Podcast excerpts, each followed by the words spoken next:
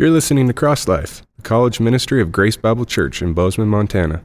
Our current series is Imago Dei, a study of how the character of God impacts your daily life. My name's Matt, and uh, thank you, Tanner, for the kind words and the introduction.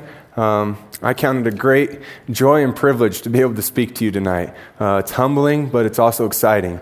Um, does that sound all right? Is it a little choppy? It's good? Okay.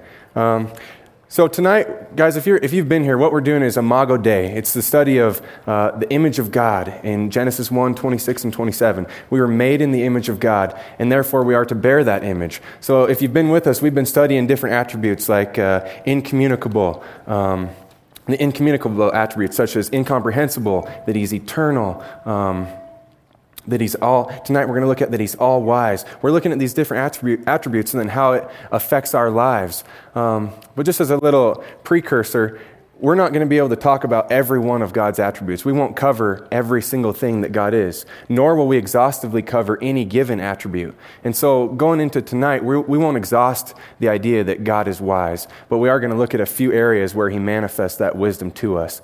Um, and just as kind of encouragement, why we um, ought to do this, Proverbs 25 2 says that it is the glory of God to conceal a matter, but the glory of kings to search a matter out.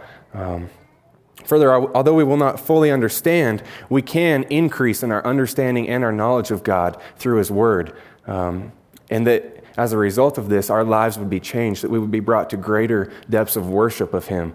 Um, even just simply that we would admire God more for who He is, for who He is. Um, well, tonight we're going to look at one of God's attributes, and that attribute is wisdom. Um, first, I'd like to start by just defining wisdom. What is wisdom?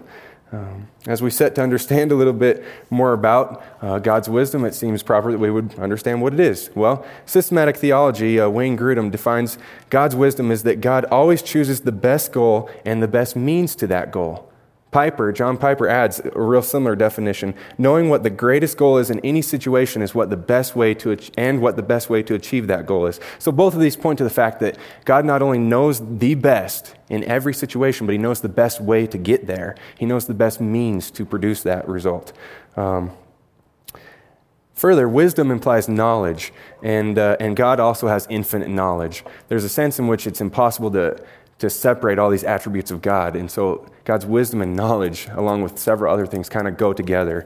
Um, but in any given decision, God has infinite knowledge. Therefore, He considers billions and billions of opportunities for any one situation. He knows every possible outcome and every way to get to that outcome, and yet the outcome that He chooses is a wise one. Um, for every situation in life, God has considered billions of possible outcomes, whether they're at a cosmic level or at a microscopic level. God is infinitely wise. Um, and this kind of leads me to the next consideration, and that is well, God alone is wise. There's not multiple things that do this. We do not think that way. We are not infinitely wise or, or infinitely knowledgeable for that matter. God alone is wise. Romans 16 27, the last, book, or the last verse in, uh, in Romans, Paul says, To the only wise God meaning not he's a God and happens to be wise. No, to the only God who happens to be, who, who is wise. Yeah. There's not multiple gods and he's the only wise one. There's one God and he is wise. Um, well, with that as background tonight, my goal is to show three areas where God's wisdom is, is demonstrated in order that we might fully come to a, come to a better um, stance where we can worship Him more fully. Uh, and also that we can have some direction as to how we can bear that image in light of his wisdom.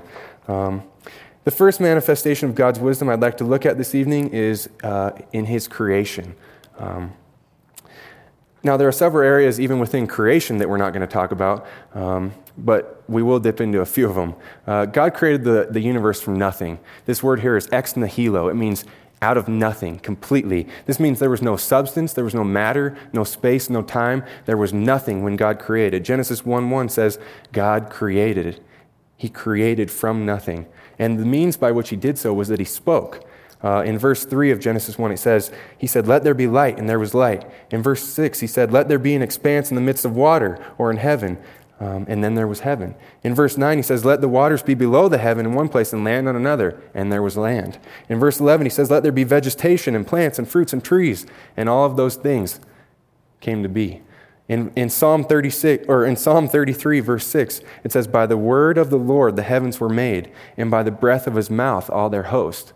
And then down in verse 9 it says for he spoke and it was done. So guys this is a God that has the power by his very words to create. All it takes is a word and create creation. Um, all he had to do was say begin and it was so.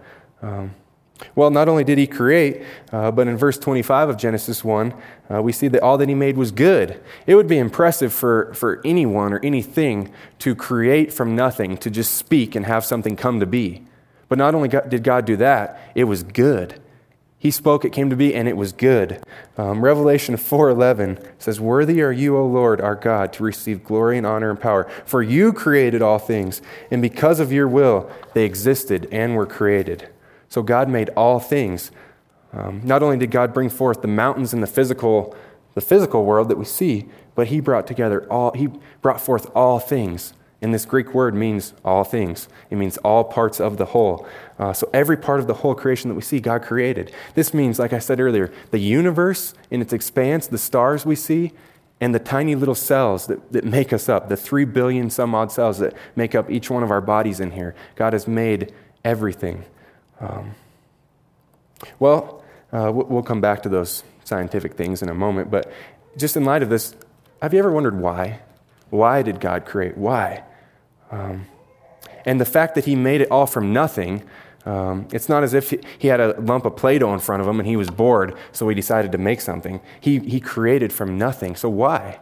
And I'm, I'm not going to um, proceed to answer this fully, but I know that in part, we know that God created for his glory, and not unrighteously so, but, but he is so worthy of glory and praise and honor. He's made us to worship him. He's made everything to worship and to exist and to breathe for him.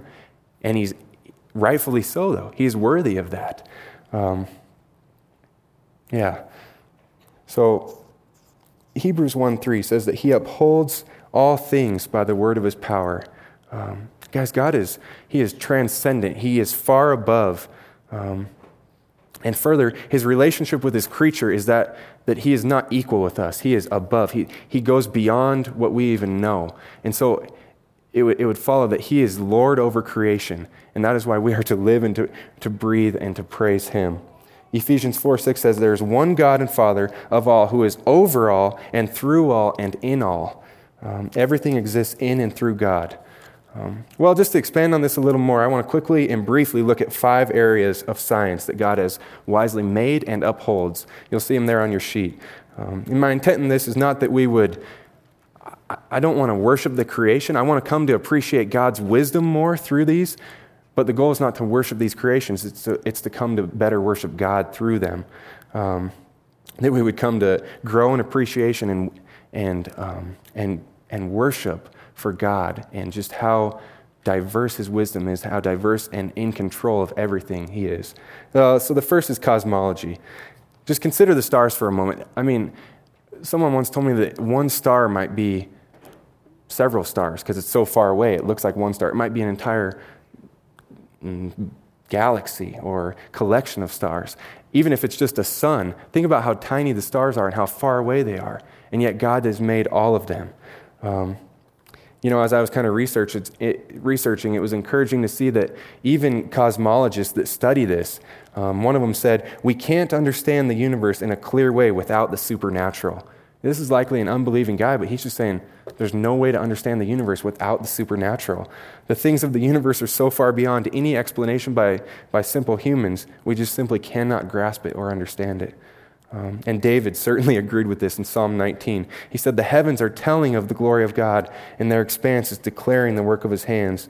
Day to day pours forth speech, and night to night reveals knowledge. Um, man, day to day pours forth speech, and night to night reveals knowledge. God's creation and the ex- expanse of the universe somewhat speaks for itself, in my opinion. Um, okay, well, the second area is physics. Without gravity, um, no planet, no stars, no organism could exist.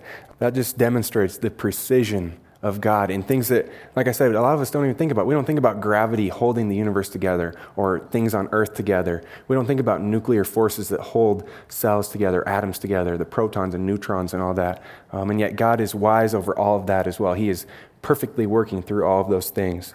Um, the third area is astrobiology. In order for human life to exist on a planet in the universe, the following conditions must be true oxygen rich atmosphere, liquid water and large continental masses, a home star, an orbital path that's neither too close nor too far from that home star, a moon large enough to stabilize the tides and tilts, uh, a magnetic field strong enough to reflect the radiation from the home star, and a, and a pot, or, yeah, and it has to be located in the narrow um, region of the inhabitable, inhabitable region of the galaxy. And uh, as it would happen to be, Earth fits all of those criteria. You might be thinking, wow, that sounds a lot like Earth. Um, the chance of that, the chance of that happening by, or the probability of that happening by chance is one to one thousandth of one trillionth. And so I would just kind of go on a limb and submit that it wasn't by chance, but it was designed that way. Um, the fourth area is biochemistry. Um, it's interesting to consider that during Darwin's life, when he was uh, coming up with this theory of evolution, he, what they knew of a cell was like jello. They thought it was just a big lump of just kind of one substance. Uh, however, due to uh, recent technologies, we know that is not the case. Um, a single cell is comprised of very complicated molecules that have uh, multiple functions occurring at the same time. Um, the average cell is one tenth the size of a pinhead, and yet in a single cell there are three billion units of DNAs. Now, this has been compared to like a, a, car factory where there's several things going on, several production things going on at the same time. This is how complex one cell is. Um, and now to consider this even farther, the, the human body has three billion or three trillion cells. Um, so truly, this is a masterpiece of engineering. Uh, the last area I want to look at is DNA. Uh, for those of you that aren't in a field where you might study DNA, which I am not, I had to study this um, for this talk, but DNA is like a, it's like a, it functions like a software program. It's a four-digit code, and it's what makes up all of everything, basically. All of us, we are made of DNA. They're the tiniest uh, things within a cell that carry information. Um, and part of this is that they, they produce patterns that um, tell the cell to make, let's say, an eye or a piece of hair or an arm. Um, but the thing about DNA, it's, it's really incredible. It is the most densely packed um, information in the universe, more so than any computer or anything we know. Did any of you guys play video games growing up? I used to be amazed at the memory card for my Nintendo 64. I would play like Tony Hawk or Mario Kart and then save it and come back and on this little memory card, plug it back in, and hey, it's all right there. No, no, DNA though, guy, listen to this. The, the density in which DNA is packed is so tight that if you were to take all of the DNA for the, to make up every organism in the entire universe, you could fit it into a single teaspoon. Okay? You tracking? Into a single teaspoon with room enough to fit every book ever written in the teaspoon as well. That is how tightly packed DNA is. The information in DNA, we, we just can't, we can't even fathom it really. Um, and, and yet, what scientists, what atheist scientists even, um, can't comprehend is where does DNA get its information from? If DNA is the quarterback of the cell, DNA directs the cell what to do, where does it get its information from? Everywhere else in the cell gets its information from DNA. Where does DNA get its information from? Again, I would propose that it is a wise creator in which directs even the tiniest parts of our bodies. Um, well, that's uh, for you, you, folks that like science. There was a little blurb for you.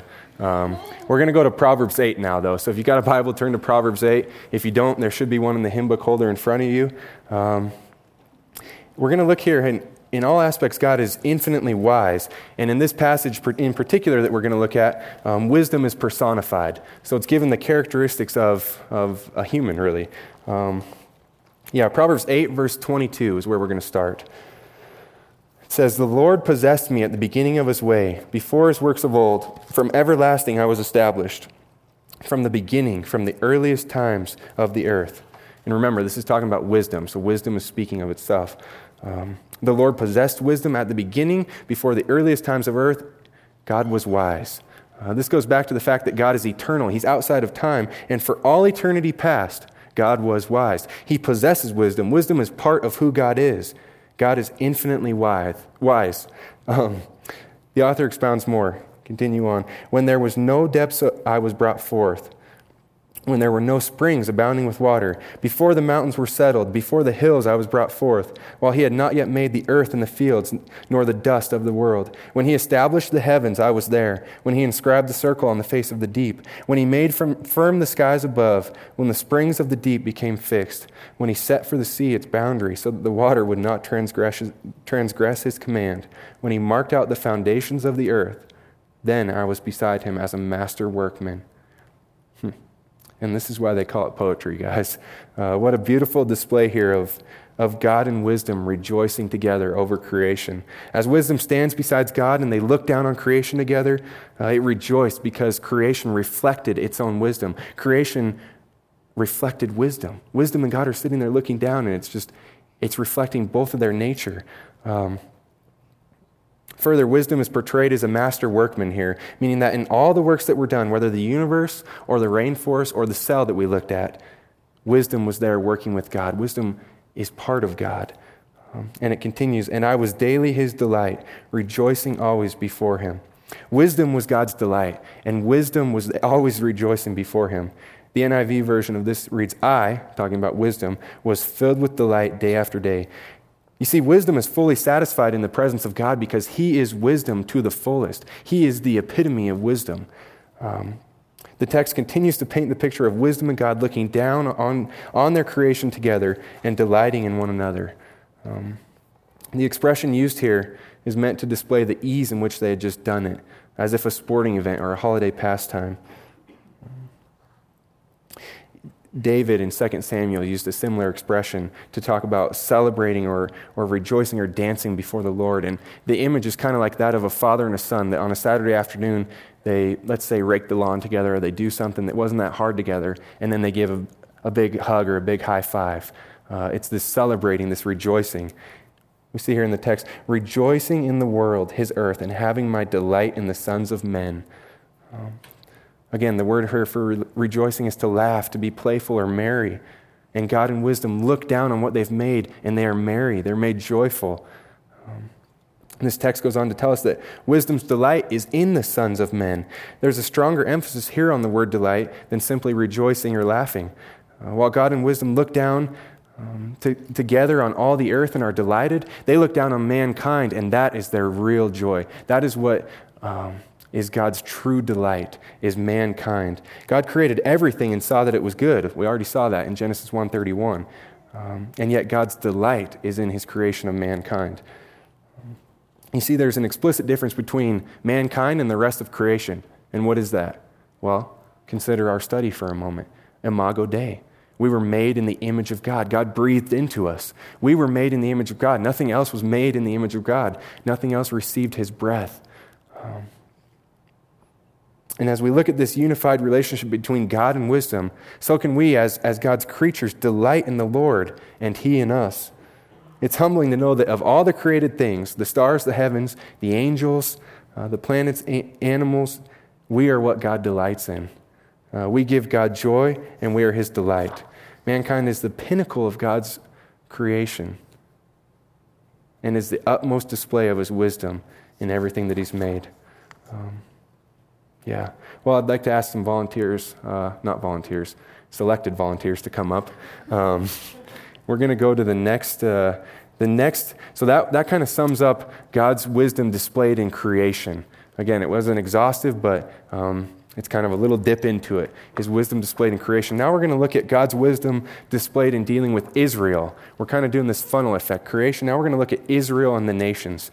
Um, and to do this, I'm just going to read through Romans 9 through 11. I'm not going to read all the verses, and I will comment at time from, t- from time to time, but Paul really puts this a lot better than I can.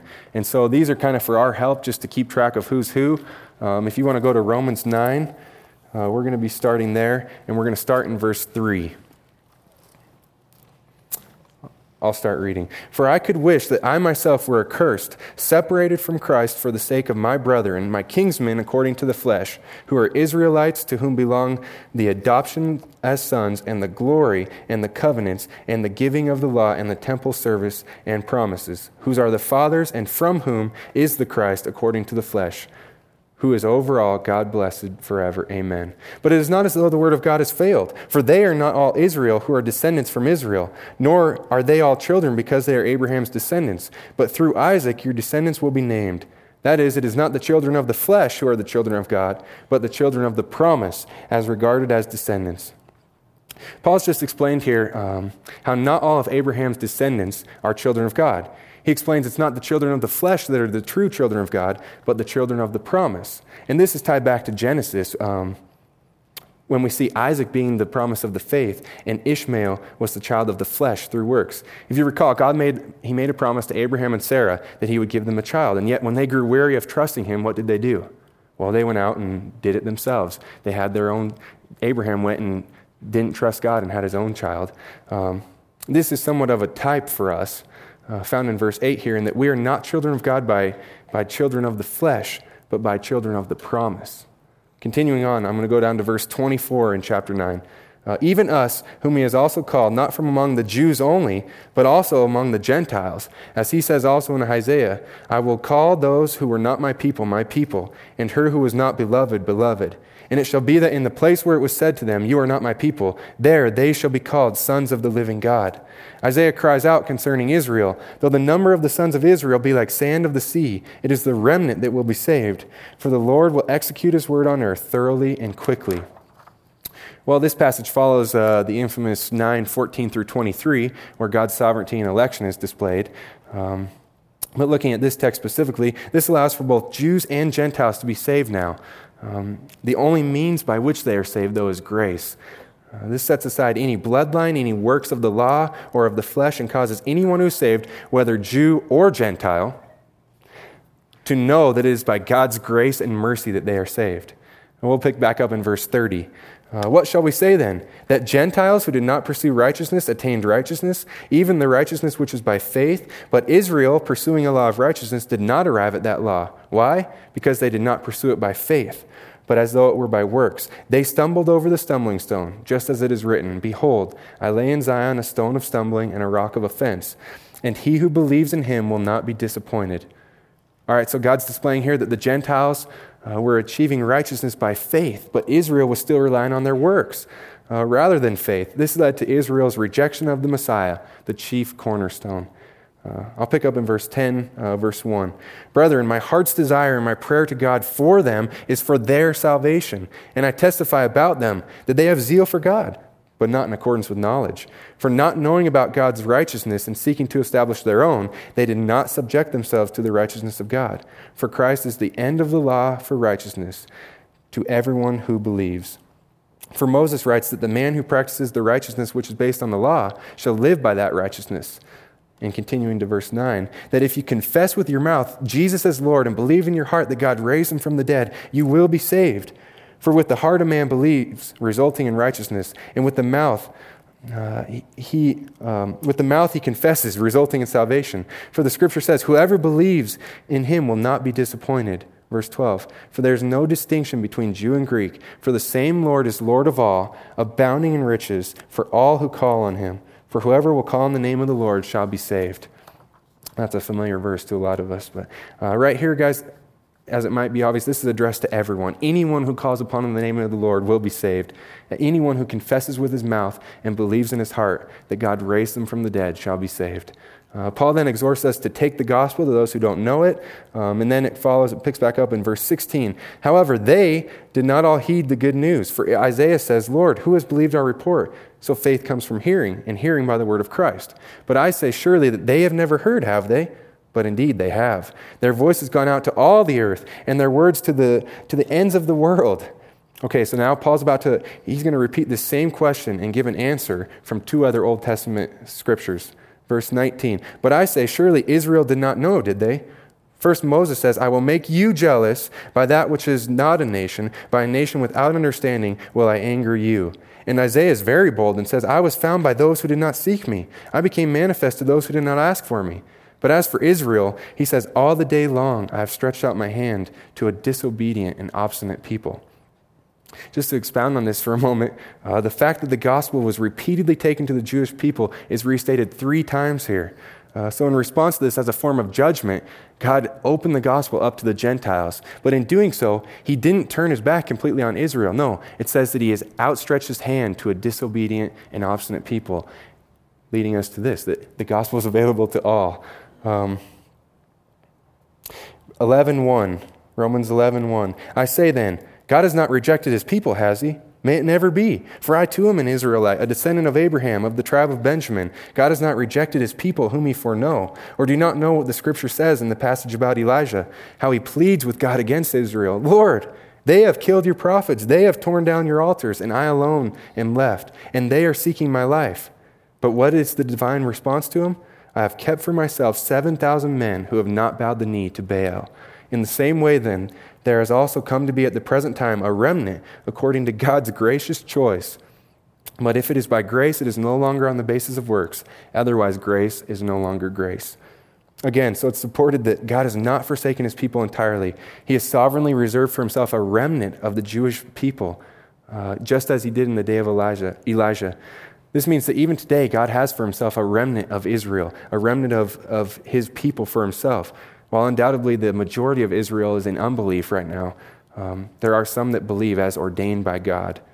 All right, pick back up in verse 7. What then? What Israel is seeking, it is not obtained, but those who were chosen obtained it, and the rest were hardened. Just as it is written, God gave them a spirit of stupor, eyes to see not and ears to hear not, down to this very day. And David says, Let their table become a snare and a trap, and a stumbling block and a retribution to them. Let their eyes be darkened to see not, and bend their backs forever. I say then, they did not stumble as to fall, did they? May it never be. And just a quick comment here Paul's saying, they did not stumble as to fall, did they? He's saying, no, that God's not done with them. They haven't completely lost hope. God still has a plan for Israel. He's still, he's still going to work in Israel uh, and bring them back. Uh, pick him back up again. But by their, by their transgression, salvation has come to the Gentiles. This is a little bit complicated, so you might want to read and watch up here uh, as we're doing this. Maybe hold the Bible up or something. I'm going to start over right there. But by their transgression, salvation has come to the Gentiles to make them jealous. Now, if their transgression is riches for the world, and their failure is riches for the Gentiles, how much more will their fulfillment be? But I am speaking to you who are Gentiles. Inasmuch then as I am an apostle of the Gentiles, I magnify my ministry, if somehow I might move to, je- to jealousy my fellow countrymen and save some of them. For if their rejection is the reconciliation of the world, what will their acceptance be but life from, de- from the dead? If the first piece of dough is holy, the lump is also. And if the root is holy, the branches are too. All right, do you guys see what Paul's saying here? I'm hoping that this is helping us to understand this, but he's driving home in, in 12 through 16 that God is not done with Israel. He first argues that by their failure, the world has prospered in God. How much more will the world prosper when they are fulfilled? He then goes on to use two analogies in order to illustrate this point. Um, and the point is that what, for, what comes first is representative of the whole. Both the first piece of dough that was, that was the offering given to the Lord and the roots of the tree are what come first. And if these were holy, then surely what, what is to follow will be holy. Do you guys see that? What comes first is representative of what is to follow. Um, and this, of course, is referring to Israel, signifying that God is not finished with them and that he will bring them back again. Uh, we'll pick back up in verse 17. But if some of the branches were broken off, and you, being a wild olive, were grafted in among them, and became partaker with them of the rich root of the olive tree, do not be arrogant toward the branches. But if you are arrogant, remember that it is not you who supports the root, but the root who supports you. You will say then, Branches were broken off so that I might be grafted in. Quite right. They were broken off for their unbelief, but you stand by your faith. Do not be conceited, but fear. For if God did not spare the natural branches, he will not spare you either. Uh, Behold, then, the kindness and severity of God. To those who fell, severity, but to you, God's kindness. If you continue in his kindness, or if you continue in his kindness, rather. Otherwise, you also will be cut off. And they also, if they do not continue in their unbelief, will be grafted in. For God is able to graft them in again. For if you were cut off from what is by nature a wild olive tree, and were grafted contrary to nature into a cultivated olive tree, how much more will these natural branches be cultivated into their own olive tree? Okay, that's a lot, but by the way of this incredible illustration, this idea of being grafted into the olive tree is shown that we as Gentiles majority at least, as Gentiles can by faith be brought into God's family, and in the same way that the, the Jews, surely the Jews can be brought into what was originally theirs, what was naturally theirs. Um, we're getting close. Verse 25 For I do not want you, brethren, to be uninformed of this mystery, so that you will not be wise in your own estimation, that a partial hardening has happened to Israel until the fullness of the Gentiles has come in. And so, all of Israel will be saved, just as it is written The deliverer will come from Zion, he will remove ungodliness from Jacob. And this is my covenant with them when I take away their sins. From the standpoint of, of the gospel, they are enemies for your sake. But from the standpoint of God's choice, they are beloved for the sake of the fathers. That is Abraham, Isaac, and Jacob. Uh, 29. For the gifts and the calling of God are irrevocable. For just as you were once disobedient to God, but now have been shown mercy because of their disobedience, so these also now have been disobedient, that because of mercy shown to you, they might also now be shown mercy. For God has shut up all disobedience so that he may show mercy to all. Good job, Luke. As Paul begins to close this discussion about God's dealing with Israel, um, man, isn't it cool how his wisdom is just bleeding through the pages? His sovereignty, maybe. Again, it's hard to separate these wisdom, sovereignty. God is in this. He's dealing with an entire nation group over hundreds of years. He's dealing with the whole world, really, in a sovereign way over an expanse of time, a long time, and yet he's completely sovereign. Well, there's only really one response to such depth of understanding and wisdom and knowledge. And that's in verse 33. Oh, the depth of the riches, both of the wisdom and knowledge of God. How unsearchable are his judgments and unfathomable his ways. For who has known the mind of the Lord? Or who became his counselor? Or who was first given to him that it might be paid back to him again? For from him and through him and to him are all things. To him be the glory forever. Amen. Oh, the depth and the riches of both the wisdom and knowledge of God. Guys, this is wisdom beyond what I think we can even really appreciate. God made us able to appreciate his wisdom, but I'm not sure we can fully appreciate this. Just the precision and the exactness of working through individuals' lives, even in order to represent a whole nation. Um, man, he's, he works through every scenario, like we looked at at the beginning in the definition of God's wisdom. He works through every scenario in order to accomplish this. What a wise and infinite God we serve. Amen. Amen. You guys can set that down. Thanks for your help. Well, the third and last um, manifestation of God's wisdom I want to look at is uh, that in salvation. Uh, in, order really to, in order to properly understand the passage that we're going to look at, though, I want to set forth a couple of uh, just a couple of important things. And first, it's that the wisdom of God and the wisdom of man are mutually exclusive. That is, they are entirely different, they are separate, they are not the same, they are not meshable at all. Um, and the next idea I want to set forth pertaining to God's wisdom in salvation is that the natural man, man on our own, we cannot discover the wisdom of God. It must be revealed. Uh, hopefully, that'll become more clear as we go through this. But um, you can turn to 1 Corinthians chapter 1. We're going to bounce a little bit back and forth between chapter 1 and chapter 2. Uh, and we're going to start in verse 18. And just as a quick background, Paul's he's, he's addressing the Corinthian church, and they're arguing over who they're from. Some say, I'm from Apollos, and some say, I'm from Paul. Uh, it's interesting that actually after this, this passage on wisdom, they go back to that, and Paul says, Well, you're, why are you arguing about who, who's from Paul, who's from Apollos? Um, most assuredly, Paul was aware of this, and this is why in verse 13 he says, Has Christ been divided? And then he follows this by speaking of himself. Paul was not crucified for you, was he? Nor were, were you baptized in the name of Paul, were you? Paul wanted the Corinthians to not focus on the messenger, but to focus on the object of the message. And that's why he said, For Christ did not send me to baptize, but to preach the gospel, not in cleverness of speech, so that the cross of Christ would not be made void. Well, with this, Paul launches into this debate over godly versus worldly wisdom, and we're going to take a little look at it. Uh, in verse 18, uh, if you read that, you see that the, the cross is foolishness to those who are perishing. To put this plainly, it just doesn't make sense to the unbelieving mind. It's stupid to them. They look at it and they, it just, they don't get it. The cross is foolishness to those who are perishing. Um, verse 14 of chapter 2 says this in a similar way. He says, But a natural man does not accept the things of the Spirit of God, for they are foolishness to him. He cannot understand them because they are spiritually appraised. You see, it is only by revelation and the miracle work of the converting power of the Holy Spirit through God that we are able to discern the things of God. Um, and this brings about salvation. This is when salvation happens. God opens our eyes and gives us the ability to see truth. He gives us the ability to, to understand godly wisdom. Um, he places us into Him. Uh, moving through verses 19 and 20 of chapter 1, uh, the wisdom in the world really just pales in comparison to that of God. Human wisdom is always found to be impermanent and unreliable. Um, the philosophers of these times, um, in, in this text, it says the scribes and debaters who were the educated, these, these are the guys that held the authority. And yet God asks the question where's the wise man? Where's the scribe? Where's the debater of the age? You see, compared, compared to God's wisdom, the wisdom of man is pathetic. There's just no comparison. God, God stands there and laughs and says, Okay, well, where's the wise? Where's the, where's the debater? Where, where are you, man? Where's man's wisdom in comparison to my wisdom? Um, he, his wisdom makes all other wisdom look foolish.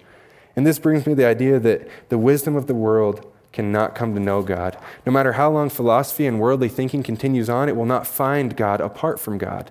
MacArthur commented on this and just said, you know, if you take the world's best philosophers and you put them in a corner for a couple days, a couple weeks, whatever, not one of them will come out with the message of the cross. They won't. They're going to philosophize their way uh, to other big picture philosophies, but not one of them will come up with the cross. Um, not one of them will find the wisdom of God on their own.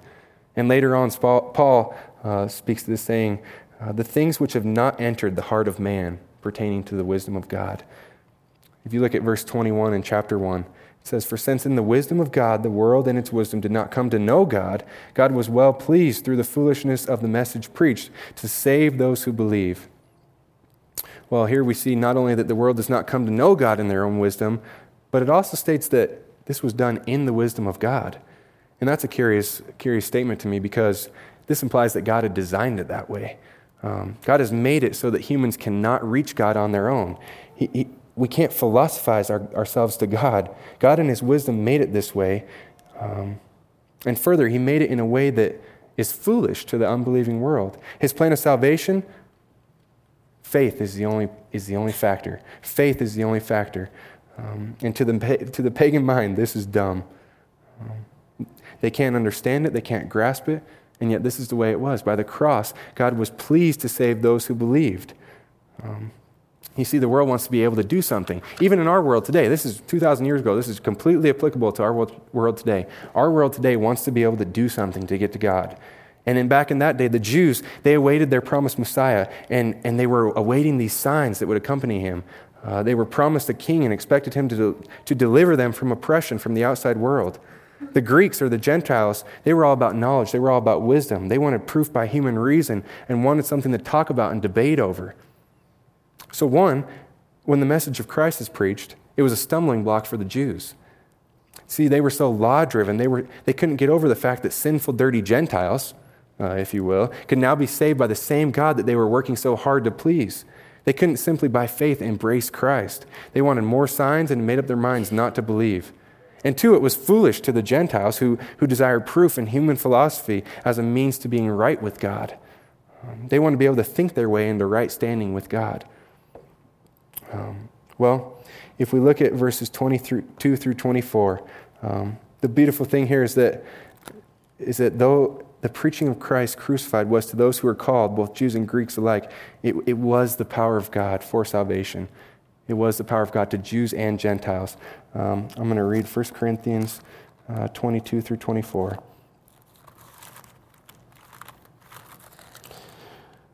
For indeed, Jews ask for signs and Greeks search for wisdom, but we preach Christ crucified, to Jews a stumbling block, and to Gentiles foolishness. But to those who are called, both Jews and Greeks, Christ, the power of God and the wisdom of God. Christ is both the power and the wisdom of God. God's plan for salvation for Jews and Gentiles alike through Christ is the best decision and the best means to that decision possible. This is, this is a manifestation of God's infinite wisdom. It's the best decision and the best means to that decision possible. Um, God has a chosen people in Israel, and yet through the cross, all of mankind is able to be reconciled unto him. And again, I go back to the fact that man cannot come up with this on our own. Um, sinful and earthly minded man cannot think the things of God apart from God. It's impossible. And, and this is clearly, this is the epitome of this demonstration in chapter 2, verses 7 through 8.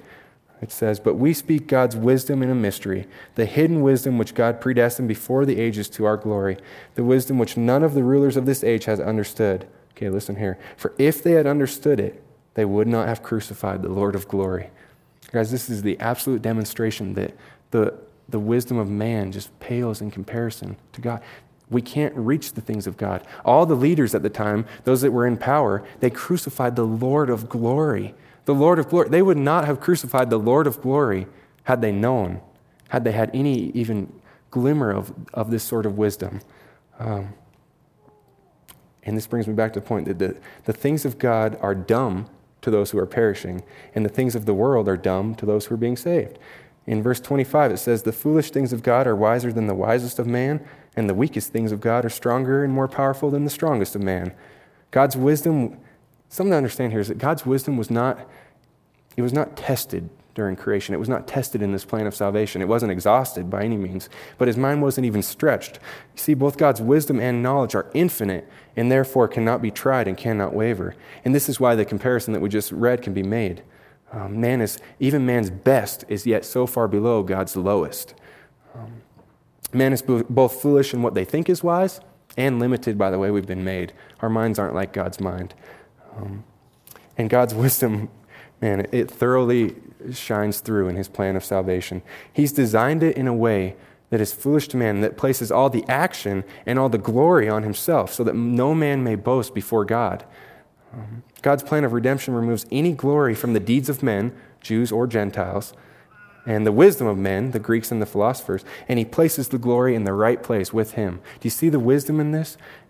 All in God's plan, all of the all of the credit goes to him, which is how it should be. Um, and this is why the wisdom of God revealed to man um, is Christ, really. It is Christ. 2 7, but we speak God's wisdom in a mystery, the hidden wisdom which God predestined before the ages to our glory. The, this is a mystery that the, the mystery that man cannot come to know is Christ, guys. This is the stumbling block. This is the issue, is Christ. Um, Christ came here and became to us the wisdom from God. This is the message that at many times in, in, in, the past the Jews and the Gentiles stumbled over and they scoffed at. And it's the same thing that people stumble over and they scoff at today is Christ, the wisdom of God revealed to man. Um, and yet to the humble, the ability to know God um, is given, to be sanctified, to be made set apart, all by his doing. By God's grace, the wisdom of Christ, which is the wisdom of God, is revealed to us. In 2:10 it says, "For to us God revealed them," referring to the things of God, the wisdom of God. Um, well, this ought to lead to one conclusion, and that is let him who boasts boast in the Lord.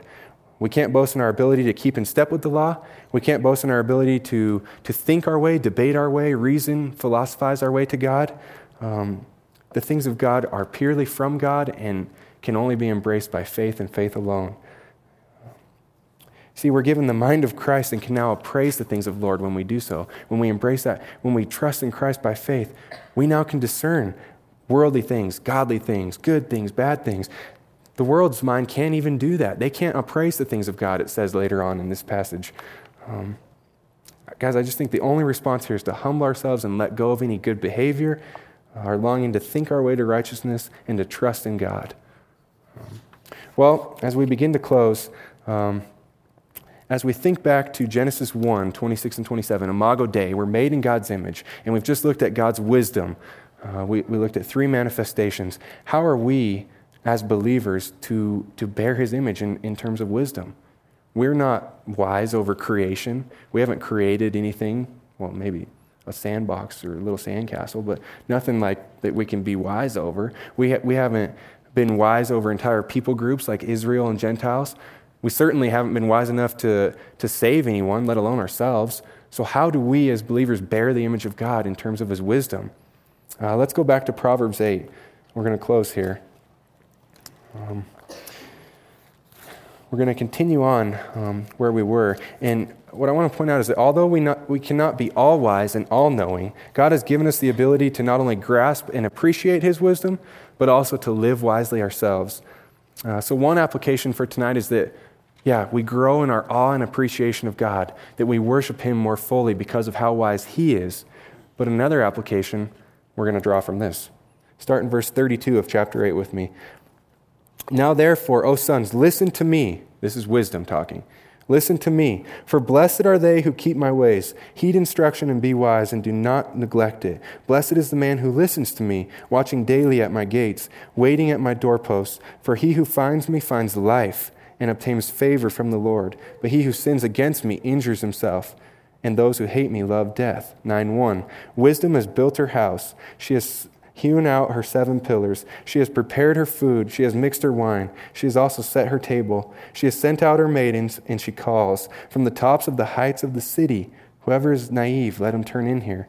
To him who lacks understanding, she says, Come, eat of my food, and drink of the wine I have mixed. Forsake your folly and live, and proceed in the way of understanding. What a beautiful picture this text is unveiling. Guys, wisdom has set the dinner table for us. She, she's got it all ready for us. She's calling us. She says, Come, come. Two times in this passage, we see that wisdom leads to life. Uh, in verse 35 and verse 36, life is given from turning from foolishness to wisdom. And in light of 1 Corinthians 1 and 2, the only thing that I can think the truest form of life is Jesus, is his son. Uh, John 17, 3 says, This is eternal life that they may know you, the one true God, and Jesus Christ, whom you have sent. Um, I just want to close by reading these two verses for you. Uh, Colossians um, 2 3 says, I'm going to cut in the middle. It says, resulting in, in a true knowledge of God's mystery, that is Christ Himself. So Christ is the true knowledge of God's mystery, in whom are hidden all the treasures of the wisdom and knowledge. And then down in verse 6, Therefore, as you receive Christ as Lord Jesus, so walk in him. So, Christian, how do we respond to an all wise God? We walk in Christ. Why don't you bow your heads with me as we close in prayer? Heavenly Father, Lord, we thank you, God, that you are wise. Lord, we thank you that we can trust in you.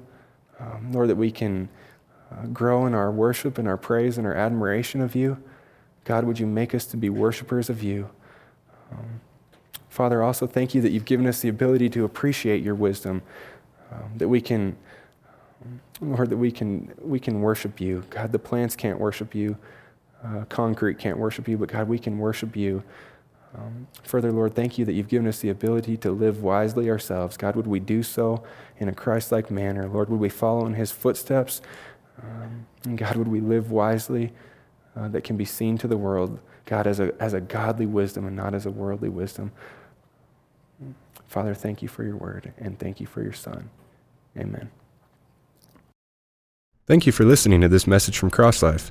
Feel free to share this recording with others, but please do not charge for it or alter the contents in any way. For more recordings or other information about Grace Bible Church, visit gbcmt.org.